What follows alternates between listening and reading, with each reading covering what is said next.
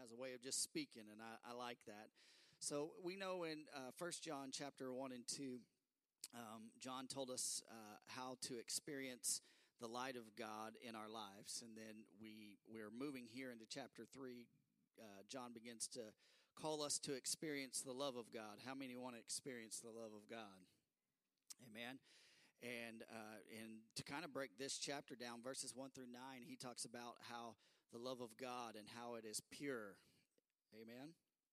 And uh, and then chapter or verses ten through twenty four, he speaks about how the love of God is practical, and so. Um, and and then in chapter four we'll get uh, we'll talk about how his love is perfect. And so we kind of break that down. How many know that God's love is pure, God's love is practical, and God's love is perfect? Amen. And I'm grateful for that. So let's look. Let's dive in here. Uh, uh, chapter three starts like this. I love this beginning. I really love this beginning. Um, see what kind of love the Father has given to us, that we should be called the children of God, and so we are. And the reason why the world does not know us is that it did not know Him. So, um, John said it like this in the in the Gospel of John, in in chapter one, verse twelve. He said it like this: "But to all who did receive Him, who believed in His name, He gave the right to become children of God." Do you realize that when you came to know Jesus Christ, when you became a believer, you were adopted in by the Lord? Amen. All right. Uh, do you know that you're adopted into the same promises that God gave Abraham? The same promises to those guys in the Old Testament, you, uh, God has also adopted us. And, and, and how many know when you're adopted, you're part of the family? All right? You're part of the family. You, you are there. And so um, I, I, love this. And so John understands. Um, and I like this because John he understands uh, in amazement God's love. He's he's always like he always says I you know I'm John the one whom he loved, and I think he says that in a very humble way. I don't think it's a very proud way. I think he's just blown away that God would love him. How many are blown away that God just loves you? I am. I am every day. Um, you know, some some of the things that I, uh, you know, say or do, and I think, man, why does the Lord love me sometimes, and how how does He love me? And I'm amazed by that. That that He would even call us humans and believe uh, that believe on Him and repent His children. Think about that. He calls you His child. If you are, uh, He calls you His son. He calls you His daughter. Do you know what that means? That, that, that, there's some power in that. And that verse, it speaks of sonship to the Lord. And I wish I had a lot more time to break that down. I'll, t- I'll, I'll touch a little bit on that, but there's a lot into that, okay? Once you understand who you are in Christ, you'll know what it means to have sonship with the Lord. So, uh, Paul develops, he goes a little uh, further, he develops the idea of sonship when he writes the doctrine of adoption. How many remember that? in, in the book of Ephesians, okay? And, and in the book of Romans, he talks about that. So the Greek word for adoption in the New Testament is a very interesting one. And uh, it's called huth. Uh, I'm going to try to pronounce this. Huothesia, and and that first word is is huoi or uh, H E U I O S, and that means son. Everyone say son. And thesis is this, the backside of that. Uh, it says thesia in the actual word, but thesis is the, the base of that word and its position. So let me let me let me spell that out for you. Everyone say position. So or position of a son or a daughter. God has positioned you somewhere that maybe you feel like you don't deserve, but God has called you to the table. All right? So Jesus Christ, you know, it's interesting. He took our position on the cross, right? The wages of sin is what? It's what I deserve. It's what I, because I, I am a sinner. Jesus lived a, a blameless life, a perfect life, but he took my place on the cross. And, and it's interesting so that we could be adopted and called the sons and daughters of the King. Amen? Think about that for a minute. I want you to think about that for a minute. Second Corinthians uh, uh, chapter 8, verse 9 says this For you know the grace of our Lord Jesus Christ, that though he was rich, yet for your sake he what? He became poor, so that you by his poverty might become rich. And uh, so that was all for you. I heard this story, and I, I think this is, uh, I believe this is a true story. I don't know if it is, but I, it's fitting to this. It, it kind of describes this. There were two brothers who wanted to play Little League, and as they signed up, the registrar at the uh, Little League uh, desk there was puzzled when, according to their papers, he noticed that these brothers were six months apart. And he thought, man, there's no way that these guys are really brothers.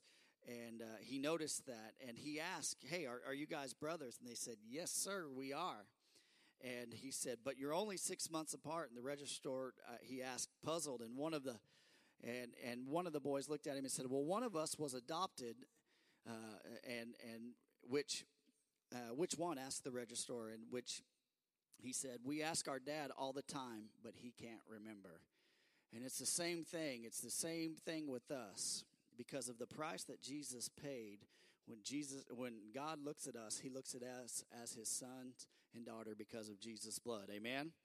Man, that is a beautiful picture of, of the son of sonship for us. If you look at John chapter 17, verse 23, it says, uh, I in them and you in me. That this is Jesus speaking. I in them and you in me. He's talking to the Father that they may become perfectly one, so that the world may know that you sent me and loved them even as you loved me. So the word, as in, in John 17 23, means this to the same degree. In other words, Jesus says, The Father loves me, his, his adopted. Uh, uh, he and he loves you. Okay, everyone say, "Hey, I am his adopted son or daughter." And to the same degree, he loves me to the same degree that he loves Jesus, his only begotten son. I don't know. When I think about that, that's amazing. That's amazing. That's amazing to us. And some of us have, you know, some of us struggle with that. You know, God loves you so much. He loves you so much. And so that shows you the degree to how much God truly loves you. Look at this. Verse 2 says this Beloved, we are God's children. And, and what will we be has not yet appeared. But we know that when he appears, we shall what? Be like who? Be like who? All right. Because we shall see him as he is. So, um, here's the thing. You know, I can talk about the love of God and how much God loves you, but you know, and, and if you if you understand that, that ought to get you fired up because you realize that you're where God positions you. All right, but look at this. We don't always act like that we are the children of God, right? We don't always look like that we are the sons and the daughters of God, right?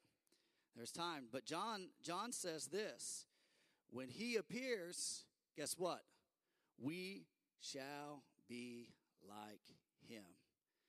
Um, you say, "Hey, Pastor, do you like that?" And I say this: I should because I like Jesus. Okay, let me ask you this. How many want to be like Jesus? Then you should be excited about that, right? After all, you know, Jesus is the man that everyone desires to be like, right? Everyone says, Hey, I want to be like Jesus. Lord, help me to be like you. Let me give you some examples of how Jesus was. Jesus was so gentle that children flocked to him, is what Matthew 19 14 says. Remember, the disciples were trying to move the kids out, and he says, Hey, suffer the little children, let them come unto me. Hey, they, they can come. So look at this. Look, the next one is this. He was so commanding, uh, was it was there was so much command in him that he looked at an angry crowd that wanted to kill him and they were upset and he looked at them and walked right through them and they split and he went on his way. How many know that there's a lot of command in that? When you can do that you don't have to say a word. Your look you could just move people with your looks right? He was uh, he had so much authority and and so much authority is in him that uh, the fierce storm would be quieted simply by his words. Think about that. That's amazing. He yet he was so tender and stilled uh, he stilled the storm of criticism that swirled around the adulterous woman. You remember that story, right? They wanted to kill her. And uh, he calmed that storm just by his tender words and actions. He was so embracing that sinners called him their friend. He is a friend of sinners. He loves us. Yet so righteous that his blood could wash away the entire sin of the world, which we learned about last week in 1 John chapter 2 verse 2. I don't know about you. but When I think about who Jesus is, I say, Yeah, I want to be like that. I may not understand it on this side of, of, of where we're at. You know, Jesus was a perfect man, and he's everything all of us want to be. And this is interesting. The more that you read the Gospels, and here's the thing when you read the Gospels, slow down. Most of us read because, hey, I need to read my chapter a day and move on. Slow down and read the Bible. I mean, just slow down and let the Holy Spirit speak to you. Take a, take a, it doesn't take that much longer if you slow down and let it just rest in your heart. But the more that you read the Gospels and, and you slow down and read, read them, you'll realize and, appreciate uh, who, uh, who the Lord's personality, Jesus' personality and his character and his integrity and his wisdom and his strength. How many, how many are grateful for the Lord's wisdom? How many are, are grateful for the Lord's strength? And how many want your character to match what Jesus is? All right. And so that, that's something worth emulating and, and, and, and being like. Um, before I understood and, and knew how much uh, I know of him, okay, just previous to, uh, you know, reading the scripture and studying who Jesus was, you know, uh, honestly, I was raised in church.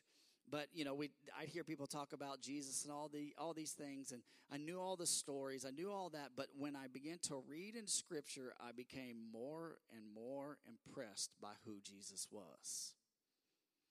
It's crazy because usually what happens. How many have ever, um, when we meet people, we like people up front. Then the more you get to know them, you start to dislike them a little bit, right? Right? That's you learn things about people and you're like, oh, you know, I thought they were different than that, and then you kind of like get away from them. I don't know about you, I am, and and I can relate to this. I've met some pastors um, that I've seen uh, that I thought were, you know, you think you know someone, you really do think you know someone, but you can watch someone on a TV screen and be like, man, I bet you that is a nice pastor, and you see these guys preaching sometimes on stages and whatnot. And I've met some of them that have been on TV and all over the internet, and I thought they would be nice, but personally, they were not the same person up here that they are out in the hallway. And, and so, um, but Jesus, on the other hand, the more you know him, the more you study him, the more that you love him, he gets better and better and better. And you realize the more that you know him, he has no flaws or cracks or anything. He is perfect. And I'm impressed by that. I, I love that. Even though I know that we can only see him through a glass darkly, is what First Corinthians tells us, right? Here in this life, we can see him, you know, we know what the word says about him, but one day when he comes, we're going to see him and everything, we're, it's going to, hey, we know who he is. Um, and I like that. So look at this. Verse 3 says this And everyone who thus hopes in him purifies himself as he is pure. So everyone who walks with the expectation of the Lord's coming, they carry this hope of Jesus. You know what my hope is going to Guatemala? Carry the hope of Jesus to somebody who doesn't know Jesus. That's my, that's my hope. You know what my hope is when I go to the store here in Bedford? To carry the hope of Jesus to somebody that doesn't know Jesus. You know what my hope is? Everywhere I go, to spread the hope of Jesus somehow, some way. And, and and, here's what happens: the when we have an expectation of the Lord, we we we we begin to hope in Him, and we will walk with a greater degree of purity in our lives because hey, we are expecting Jesus to come, right? All right, we're talking him coming, you know, in the in what Thessalonians t- says, the taking away or the rapture. Okay, yeah, I know the rapture's not in the Bible. It doesn't. That word is not in the Bible, but the event is. And so, you know, here's the thing. You know, there may be people in here that are that are pre-tribulation, mid-tribulation, post-tribulation. I'm not here to argue those points with you, but I'll tell you. Uh, well, never mind. I'm not even going to say that. But but I will tell you this: Jesus' words concerning the end times was to point us uh, uh, living each and every day looking for his coming. You know what will change your perspective? To love on people, to be a greater witness, thinking that tomorrow that the Lord may come and that people need to know Jesus. There'll be an urgency in your heart and in your life, and everything that we think is so important here on this earth will not matter, you know, once Jesus comes. Amen? Well, you may say this. Uh, you know, uh, how many remember Billy Graham? All right? Billy Graham, that great minister, and, and I mean, I, I don't even know. I mean, I, I can't even imagine the amount of people that were saved underneath his ministry, the years of, of him going from stadium to stadium all across this world and people coming to know Christ. And his message was simply just salvation. And, and he was very, very good at leading that, and God did a great thing. And, um, and you know, Billy Graham, he talked about the coming of the Lord. But it's interesting, the Lord didn't come in his lifetime, right? Right? He didn't come in his lifetime. So think about this. So, and there's this other pastor. Anybody ever heard of, of D.L. Moody? All right, I knew a few of you have heard of him, right? And uh, anybody ever heard of Charles Spurgeon? Okay, these uh, these are our ministers, and these were great preachers, and they always preached the coming of the Lord. They always talked about the coming of the Lord and they they said you know we believe that the lord is coming in our lifetime. Well they both died. Did he come in their lifetime? No. So it still isn't hasn't happened. Is that okay with me? You know i look at it and say this uh, you know this is this is my perspective. If he doesn't come in my lifetime um, you know but i believe he will. I believe he will. I do. I do. I do. I just see uh, things how they're transpiring. I see revival starting to break out. I see things beginning to change in our culture in a suddenly moment. Things are happening fast, right? Um, and, but I believe that he's coming uh, quicker than we can say. Uh, but I do know this. He may not come in my lifetime, but I do know this. Every minute we're getting closer and closer and closer. And, and I say this, you know what? I'm going to live with the expectation that he's coming in the next moment. The early church, think about that. Those in the early church, you know, uh, Paul, he talked about it. Uh, Peter, John, all of those guys, they they talked about the coming of the Lord. They looked up, looking for the Lord to come. How about, you know, moving a little bit further on? And there's guys throughout history who believe this, and, and pastors, great. And I, this is just a small group, but, you know, Spurgeon, same thing. Moody, same thing. Graham, and, and many more who looked, looked up in expectation of Christ's return. And I tell you what, I'm going to line up with those guys because there's fruit in what they did. And I believe that there's an urgency of the expectation when we begin to say, hey, Lord, the Lord's coming. I've got to make my house right. I've got to purify some things in my life. I got to get these hidden sins out of my life. I got to be able to live a life that is holy because God has called me to live a holy life. Amen? And it, it's interesting. I'd line up with those guys rather than those who, who say, oh, the Lord's not coming today. I say, hey, come, come, come, come quickly, Lord, right? Verse 4 says this Everyone who makes a practice of sinning also practices lawlessness. All right? If you ever come across someone who says, well, grace will cover it, point them to this verse. Willfully sinning. Sin is lawlessness. The King James Version says committeth instead of uh, makes a practice. And the Greek word for that in, in the present perfect tense that speaks of a continual action. That means that they're continuing to sin over and over and over, and they're doing it willingly. And this doesn't mean that this deals with someone who falters or sin. How many know we all make mistakes? Every once in a while, every once in a while, we trip up, we make mistakes, and we fall or we struggle to a temptation.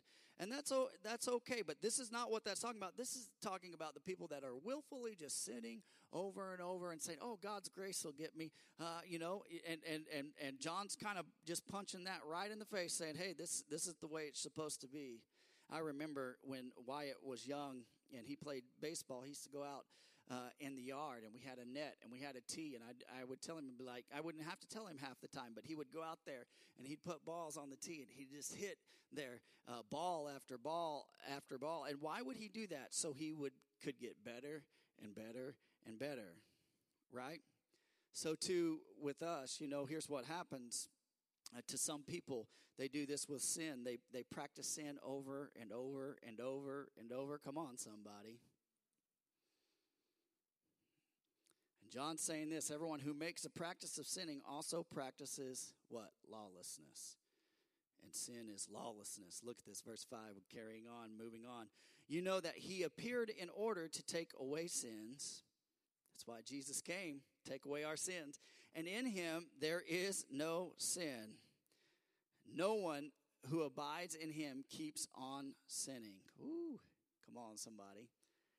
No one who keeps on sinning has either seen him or known him. And in, in the next three verses, chapter uh, in, in five, five through eight, and verse four of the next chapter, we'll, we it talks about this. So John John will give us three reasons Jesus came. Okay, three reasons why Jesus came. Here in in verse five, the first one is simply this: to take away our sins. How many are glad that He came? How many are glad that He came to take away our sins? Verse 7 says this Little children, let no one deceive you. Whoever practices righteousness is righteous, as he is righteous. Verse 8 Whoever makes a practice of sinning is of the devil.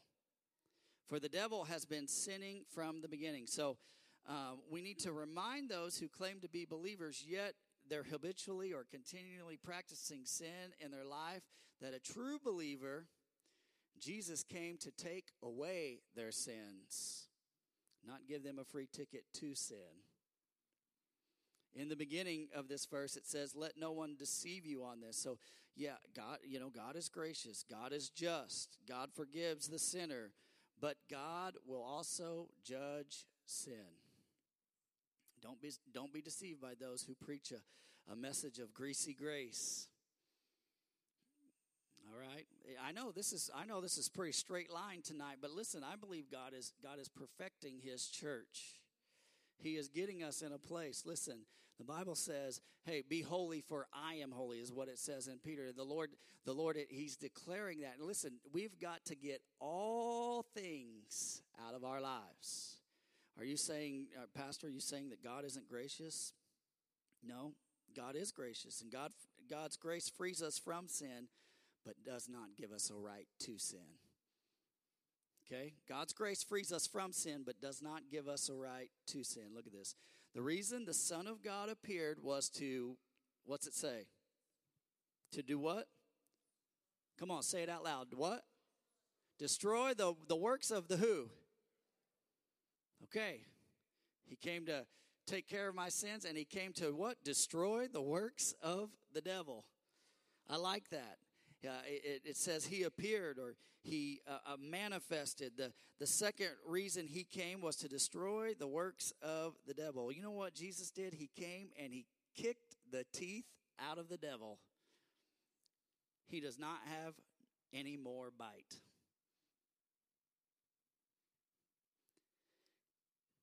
In, in taking away our sin, Jesus paid the price for our sin. Amen and it is destroying the works of the devil. He destroyed the power of sin. So, man, if you don't have teeth, you got no bite, right? I mean, can I get an amen from somebody who knows what I'm talking about in here? Amen, Pastor, right? Got no, sorry. He destroyed the power of the enemy to uh, to to entangle us and those things that that uh, comp- that we compromise our ability to impact the world for the kingdom. See what happens in our life is, hey, we the, we the, we think, man, I can't get vic- victory over this. Listen, Jesus gave you victory over that thing. Amen. All right, verse nine. No one born of God makes a practice of John's swinging today. I, I, I, mean, look at this. No one born of God makes a practice of sinning. Jesus came to take away our sins and to destroy the works of the devil. He who is truly born again does not practice sin. I'm not saying you can't mess up, you can't make a mistake, you know, but you're not willfully out there uh, doing it. So look at this. For God's seed abides in him. This is why. This is why. No one born of God makes a practice of sinning for God's seed what? Abides in him, and he cannot keep on sinning because he has been born of God. Say, Pastor, I don't know if I like this. Take it up with John. I'm the messenger. I, am just, I'm just, I'm just, man, I'm just, I'm throwing the, the Bible at you. I'm throwing the seed at you tonight, all right? See, seed here could refer uh, to one of two things, and, and it could be the life of Christ within the believer. You know, you, you need a reference, John chapter 1, verse 13. You can go back and look at that. or the word of God. First Peter chapter 1 verse 23. It could be either or. Yeah, and you say, "Hey pastor, which one is it?" I believe it's both. I do. I believe it's both. I believe it's both. Uh, when the Spirit of God comes within a man, and when the Word of God stirs within him, he cannot continue continue to sin indefinitely. There should be a change, a transformation. I'm walking away. You know, when Jesus, you know, he, he, he forgave sin, but he told people, hey, I forgive you of your sins, but turn and what? Sin no more. And he might, you know, here's the thing uh, in our lives, we might struggle with sin from time to time. And we may get ensnared uh, by sin sometimes. You know, sometimes we just, we're, we're human. We make bad decisions, right? And, and that's why a Christian involved in sin is, is the most miserable person in the world. Let me tell you why, right here. I, am going to tell you why. It, it's been said like this the person who is, who is, who is a Christian who uh, who is involved in sin or a Christian who calls himself a, a Christian who's involved in sin, it's been said like this He has too much of the Lord to enjoy sin and too much of sin to enjoy the Lord. I really like that.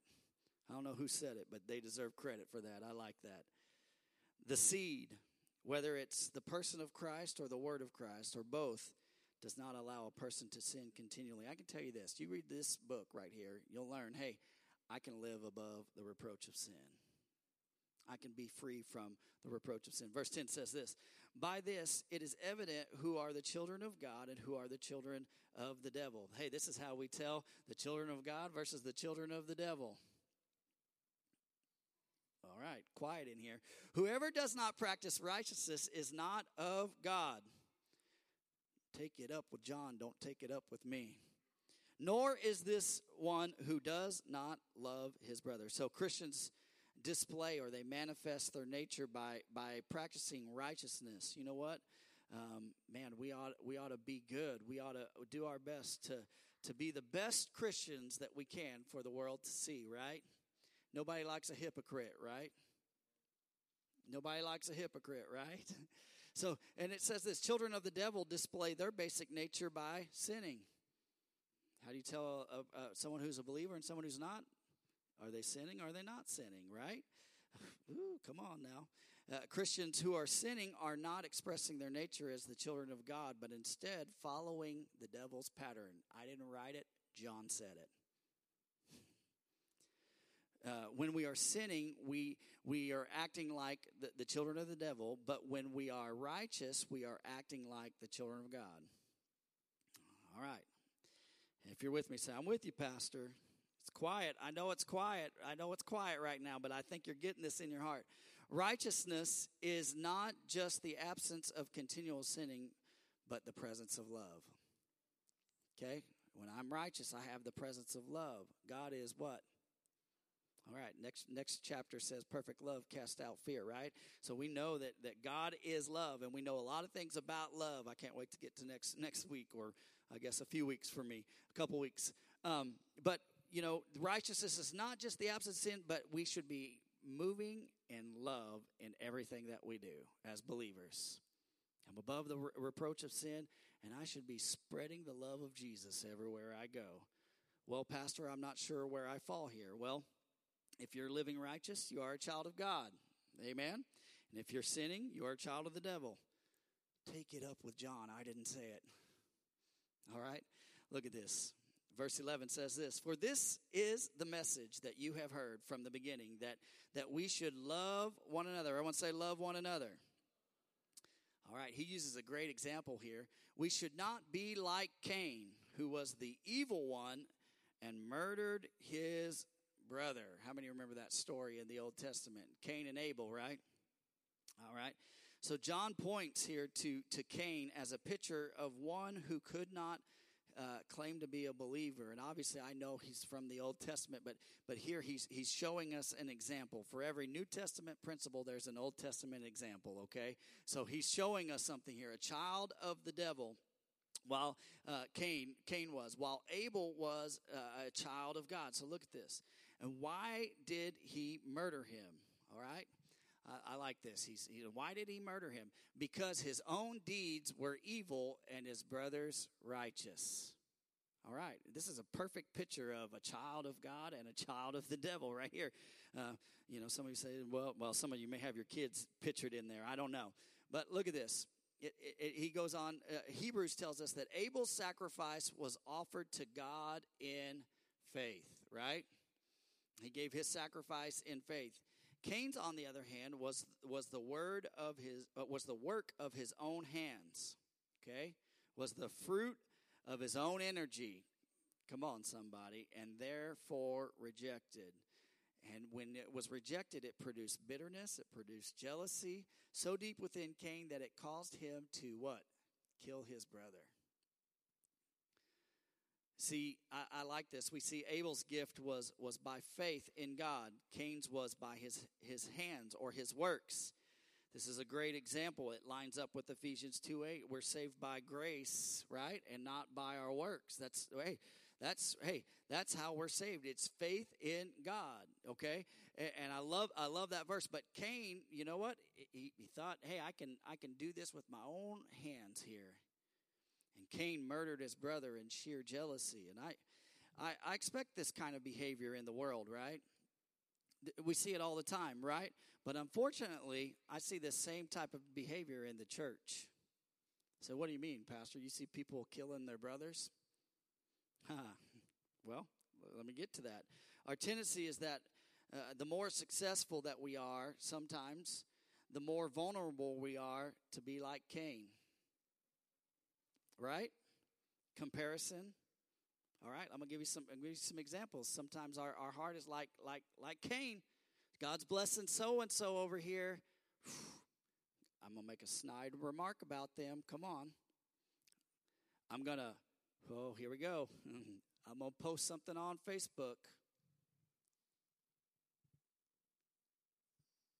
I'm gonna post on somebody else's ministry I'm gonna I'm gonna badmouth them. Uh, it, hey, it's just a word or two, right? It's just a wink. It's just a chuckle. It's just a nod or a, a behavior concerning that brother or that sister or that person. But I know in my heart uh, what I'm doing. You know what? Do you know what it says? The, the scripture tells us, you know what? We may be saying it with our mouth, but we may be assassinating their character. We may be actually murdering them. If you look into the Ten Commandments, thou shalt not murder, that also means with your tongue. And everyone is an expert. Well, I'll give you a good example. Everyone's an expert on revival now. Right? Right? Come on, I know you guys look at Facebook. Everyone is an expert on revival now, right? Uh, and a few years ago, everyone was an expert on diagnosing the problem with the church, right? Oh, man, come on, Pastor. I'm going to hide right here and hide behind this. You know what will stop all that jealousy and bitterness? Repentance. I may not understand everything, but I can understand my own nature and my own heart. I got a bad attitude. Fix me, Lord. I need that, right? I, I tell you what. Oh, here's a good man. This is this is tweetable. This is, you know what? Somebody needs to put this on social media. Imagine if we prayed about it as much as we posted about it. Right? Okay, I'm going to leave that one alone. All right. Moving on. Verse 13. And do not be surprised, brothers, that the world hates you. Um, even though you're called uh, uh, to love people, right? We're called to love people. You know, there are going to be times that when we begin to love on people, they're going to hate us, right? There's moments you try to give someone love, and sometimes they they they ain't having it, right? And you know what do you do? You just you may just try to just continue to love on them. And, and here's the thing: don't expect love in return when you're giving out love. Just don't expect it. And if it does come, hey, good job, great. If it doesn't, God bless you. And Christ said that they are not rejecting you. And I, I, said this to our group when we went out witnessing up in Bloomington. I said, if you share the gospel and somebody just shuts you down, I said, they're not rejecting you, they're rejecting the gospel. Don't take it personal they're making a bad decision at that moment. And so you, we have to know that. Jesus said that in Luke chapter 10, verse 16. Uh, verse 14 says this We know that we have passed uh, out of death into life. Everyone say amen. Because we love the brothers. Whoever does not love abides in death. So, one that exhibits or loves uh, for fellow believers is evidence that one has passed from death to life. You want to know how you've come from uh, uh, uh, sin and death to life? Is this how you're treating your brothers in Christ? How you're posting about your brothers in Christ on, oh, come on, somebody, right? How you're taking time to love on them. Past is a is a past tense verb, meaning something has happened that indicates an experience in the past and has continuing and is abiding results in the present. What does that mean? What he said? Boy, that's a whole lot right there. When I got saved, guess what? It was in the past, but guess what? I'm still abiding and I'm still growing in the Lord currently. Amen. Because of that decision that I made, God is is pushing me and he is he is helping me. You know what? I it's hey, I'm pastor. It's not always easy to love everybody. Right? I'm being real. Sometimes I don't want to love everybody. It just happens. I told you that story uh, when I went to a particular restaurant up in Bloomington and was getting carryout food for a meeting that I had, and I was I was in a hurry, and I waited like an hour, forty five minutes for this food, and and I was I, I was and we called them and said, hey, I'm out here waiting on my food, and they're like, oh, well, we just started it. And I was like, are you kidding me? And I was so frustrated, and I waited and I waited, and I was I wanted to I would hey, I was going to go give them a piece of my mind. I'm going to be honest with you, right? Come on, somebody, don't act all holy like you guys don't do the same thing and and I got out of the car and I was walking inside and I was I was ready to just let it loose and, and the Holy Spirit said, "Look down at your shirt." I looked down and it said Cornerstone.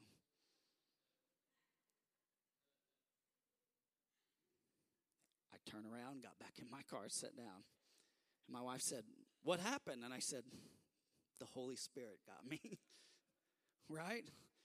Come on, somebody, right? We, we have to love one another. So, what John is saying here is this those who have experienced Christ's salvation in the past should demonstrate their salvation by loving their fellow believers in the present.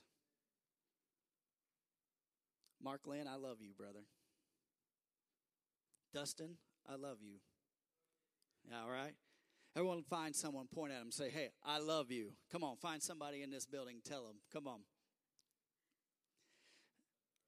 I, I, like what, what James says. You know, faith without works is dead, right? I, I, I love that. And John gives us a perfect example of what, uh, what should follow our lives after we believe. You know what? We ought to love. We ought to love. Hey, I've been transformed. I ought to love my brothers and sisters in Christ, and I ought to love as many people as I can, right? To the best of my ability. Verse, verse 15 Everyone who hates his brother is a murderer. Woo! okay, all right, boy, that, that took a real hard turn, didn't it? And, and you know uh, that no murderer has eternal life abiding in him. So John said in, in, in, in chapter 2, verse 11, that those who do not love their brother or hate their brother are not living in the light, but in darkness. Pretty straight. And he's, he's, he's basically taking that very point here. They're not living uh, in life, but they are living in death, is, is what verse 14 of this chapter tells us. And then, and, and, and what they are doing is not of God, but of the devils. What verse 8 tells us, okay? Are you following me? People who are sinning, people, it's particularly talking about murderers or people with hate in their heart. And Jesus said, Your heart, uh, uh, you, uh, Jesus said, Your heart, it, it said, of old that uh, that you're not to commit murder but i say unto you if you are angry with your brother you're guilty of murder. That's not my words. That's in matthew 5 chapter 21 22 that's jesus.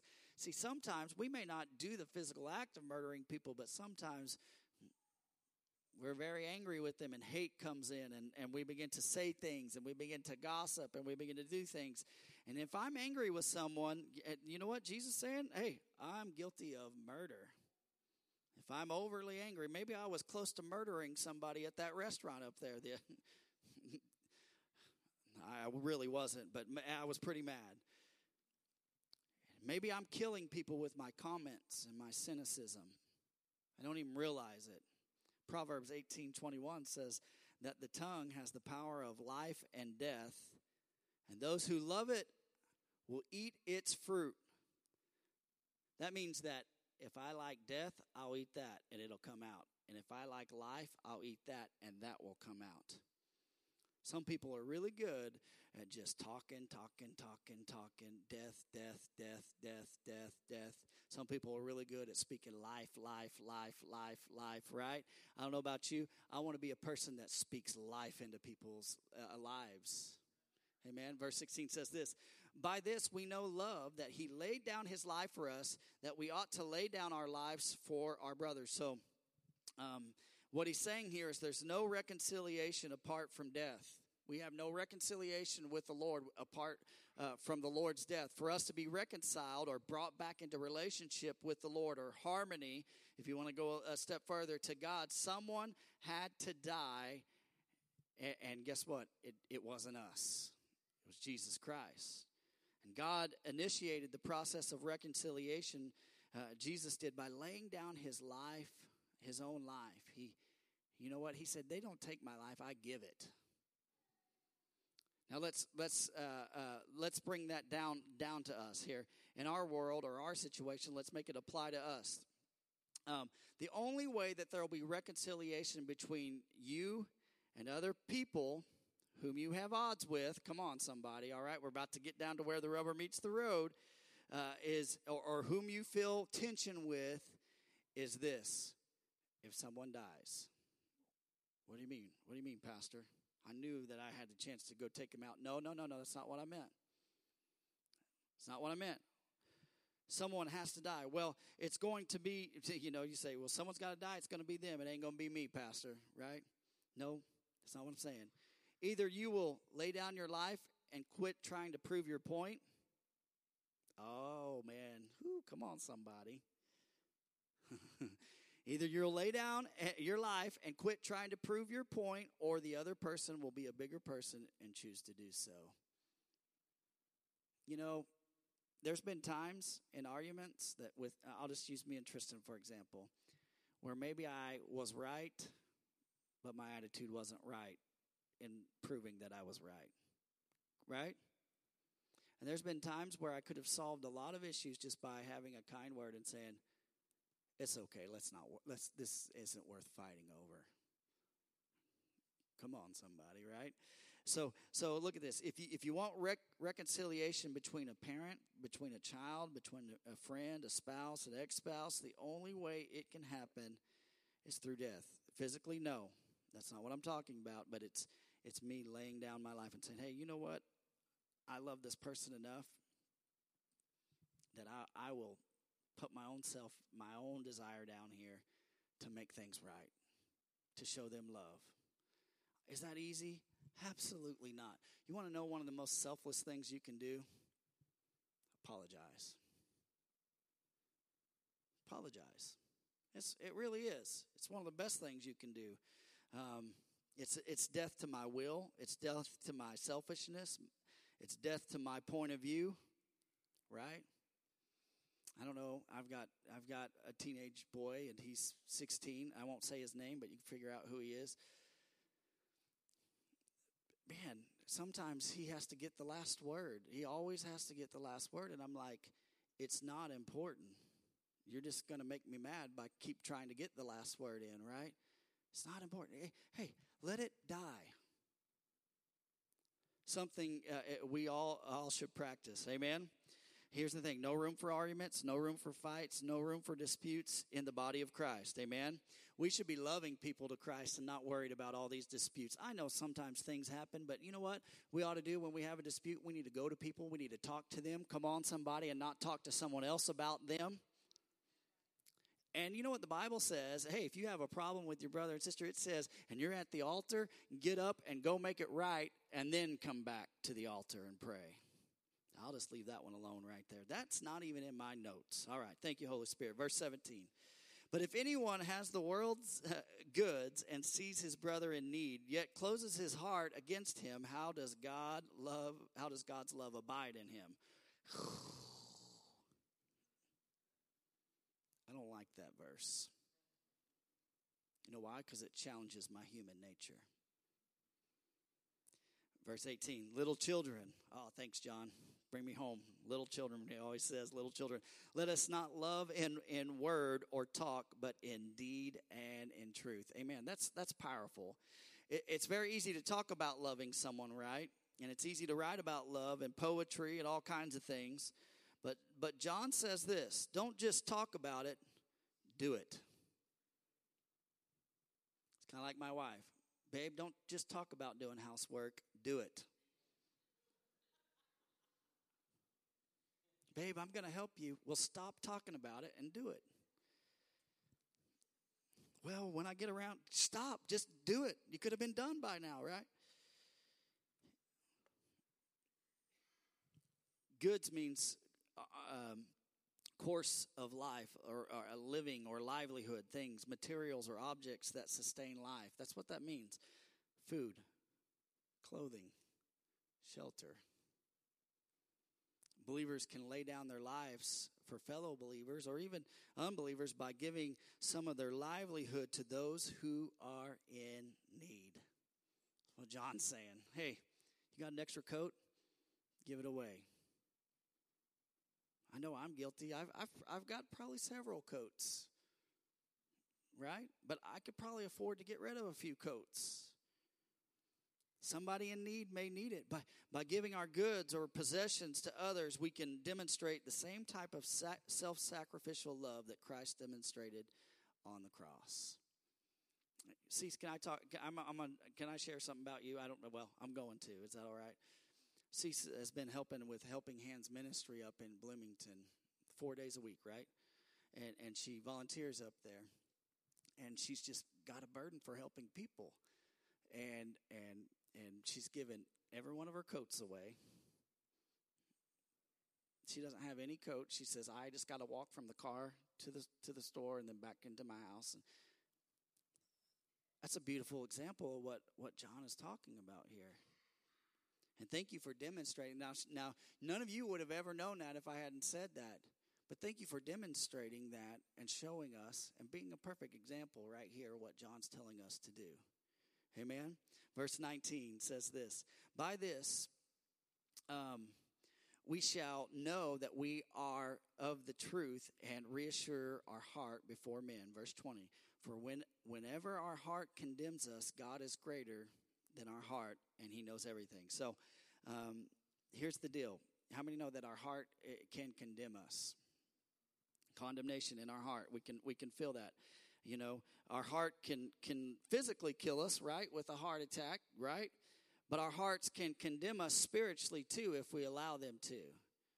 Uh, you know, not an actual, like, uh, let's say, uh, physical heart attack, but a spiritual heart attack. And, and it's bad. And I'm talking about the heart that condemns us. Jeremiah would say it like this in chapter 17, verse 9. He would say, The heart is deceitful above all things and desperately sick.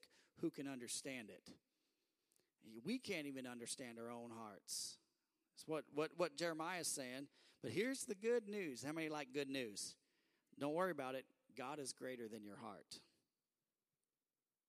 God knows more uh, what's going on. He, he knows more about you, uh, who you are, than your own heart could even know.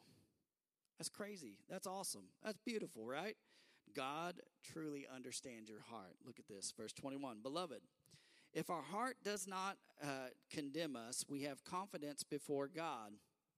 And whatever we ask, we receive from Him because we keep His commandments and we do what pleases Him. So we have this confidence with God because we, we, we do what's pleasing in His sight.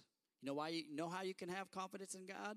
Walking in righteousness, doing what the word of God says because guess what? Your heart when you're walking in righteousness, you're lining up with what his word says and then you can pray things because you're praying not your will, you're praying what God's will is and those things will will happen. It's it, this is beautiful.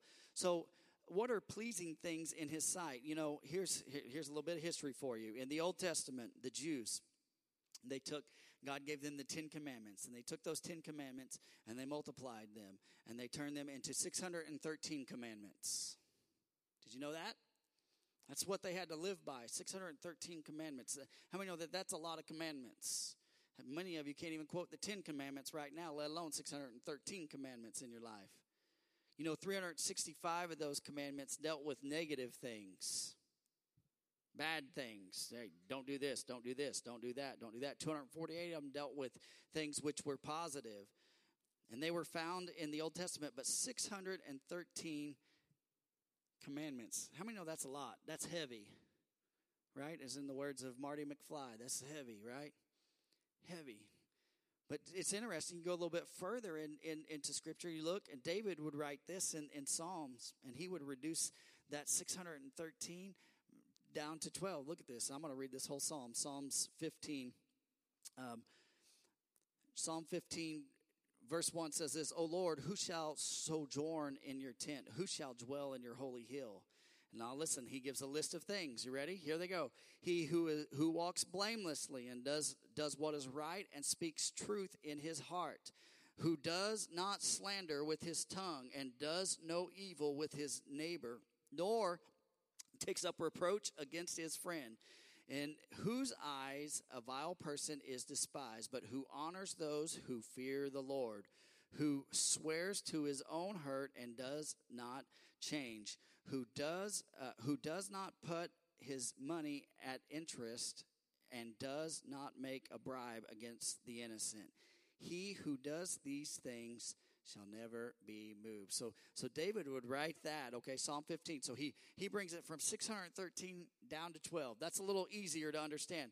Well, I like it. A little bit further into to time, the prophet Micah would say this. And in Micah chapter 6 verse 8, he said uh, this. He said, "He has told you, O man, what is good. And what does the Lord require of you but to do justice and the and love kindness and to walk humbly with our God. So, so he brings it down to three. How many like that? It's getting a little bit easier, right? Uh, you know what? I did a whole sermon on this one time, and, and it's I, I titled it "Bible for Dummies," basically, literally. Uh, and I, I, mean it in a mean way, right? Have you seen those books? You know, for you know those books that, that, that like "Computer for Dummies" or whatever. That's that's how I titled it. I wasn't making fun of anybody, I promise. But look at this. Go a little bit further. Jesus comes onto the scene and we have these three, right? Six, 613 to 12 and 3. And Jesus comes in in Matthew chapter 22, verse 37 through 40 and says, And he said to them, You shall what? Love the Lord God with all your heart and with all your soul and with all your mind. Everyone say, That's one. Verse 38 This is the great and the first commandment, and the second is like it. You shall love your neighbor as yourself. On these two commandments de- uh, depend, or the law hangs, the law of the prophets all hang on these two things. All 613, all 12, all three. And this is what it comes down to loving the Lord God with all your heart and loving your neighbor as yourself. And I can't help but every time I hear that and I preach that, think about this love God and love people. That's it. And you know what? When we have this vertical relation right, this horizontal relationship becomes right. And you know what? It, it, it makes a cross. Man, isn't God good? Amen? So, how do you have a assured heart, a free heart? By, by loving the Lord and his people, not just in your words and not just in your tongue, but in deed and in truth. Not just saying it, showing it. Don't tell me you're going to do housework, do the housework, right? when I live up to my own expectations, I tend to say, "Hey, I'm not worthy." Right? Anybody ever you, you feel like you miss it sometimes? I I'm a loser or whatever. You know, I well, I can't ask the Lord for anything, but my but my heart is condemning me right in those moments, and I find that I have this beautiful freedom in the Lord, and all He's telling me to do is, "Hey, love me with all your heart, and love people with all your heart." The Lord's perspective is is is there the whole time. But I but I only recognize it when I when I'm free, when I'm free from the, from a heart that condemns me. Look at this verse 23. I promise we're almost done. Everyone said amen. And this is his commandment that we believe in the name of his Son, Jesus Christ, and love one another just as he has commanded us. They asked Jesus, um, What must we do uh, uh, to do good works? And Jesus answered them in this, and he said it in the singular work of God is that you believe on him who the Father hath sent. And that's in John chapter 6, verse 28 and 29. Verse 24 Whoever keeps his commandments abides in God. Everyone say, abide. And God in him. And by this we know that he abides in us by the Spirit he has given us. So, abide here means this there's a mutual indwelling. I dwell in the Lord, and he dwells in me. Amen. How many know that we are uh, the temple of the Lord? When we ask him, well, you know what? He's coming to dwell right here within us. The seat, our seat of emotion in our heart, we say he is, he is dwelling there, right? And we can't allow any sin and things in because God likes a clean house, like my wife. God likes a clean house. The believer dwells in Christ by being, you know how we dwell in him? By being obedient to his commandments following his commandments. It's, it's, it's plain and simple. And Jesus dwells in the believer as one who is at home with the believer. John 15 uh, spoke of this mutual abiding, right? He talks about the vine, right? And here's the key right here. The evidence of us abiding in Jesus is found in this, in the fruit of our lives. And we can look in Galatians 5:22, the fruit of the spirit. And you know what it is? Love. Plain and simple. Amen bow your heads with me. And I, am going to ask.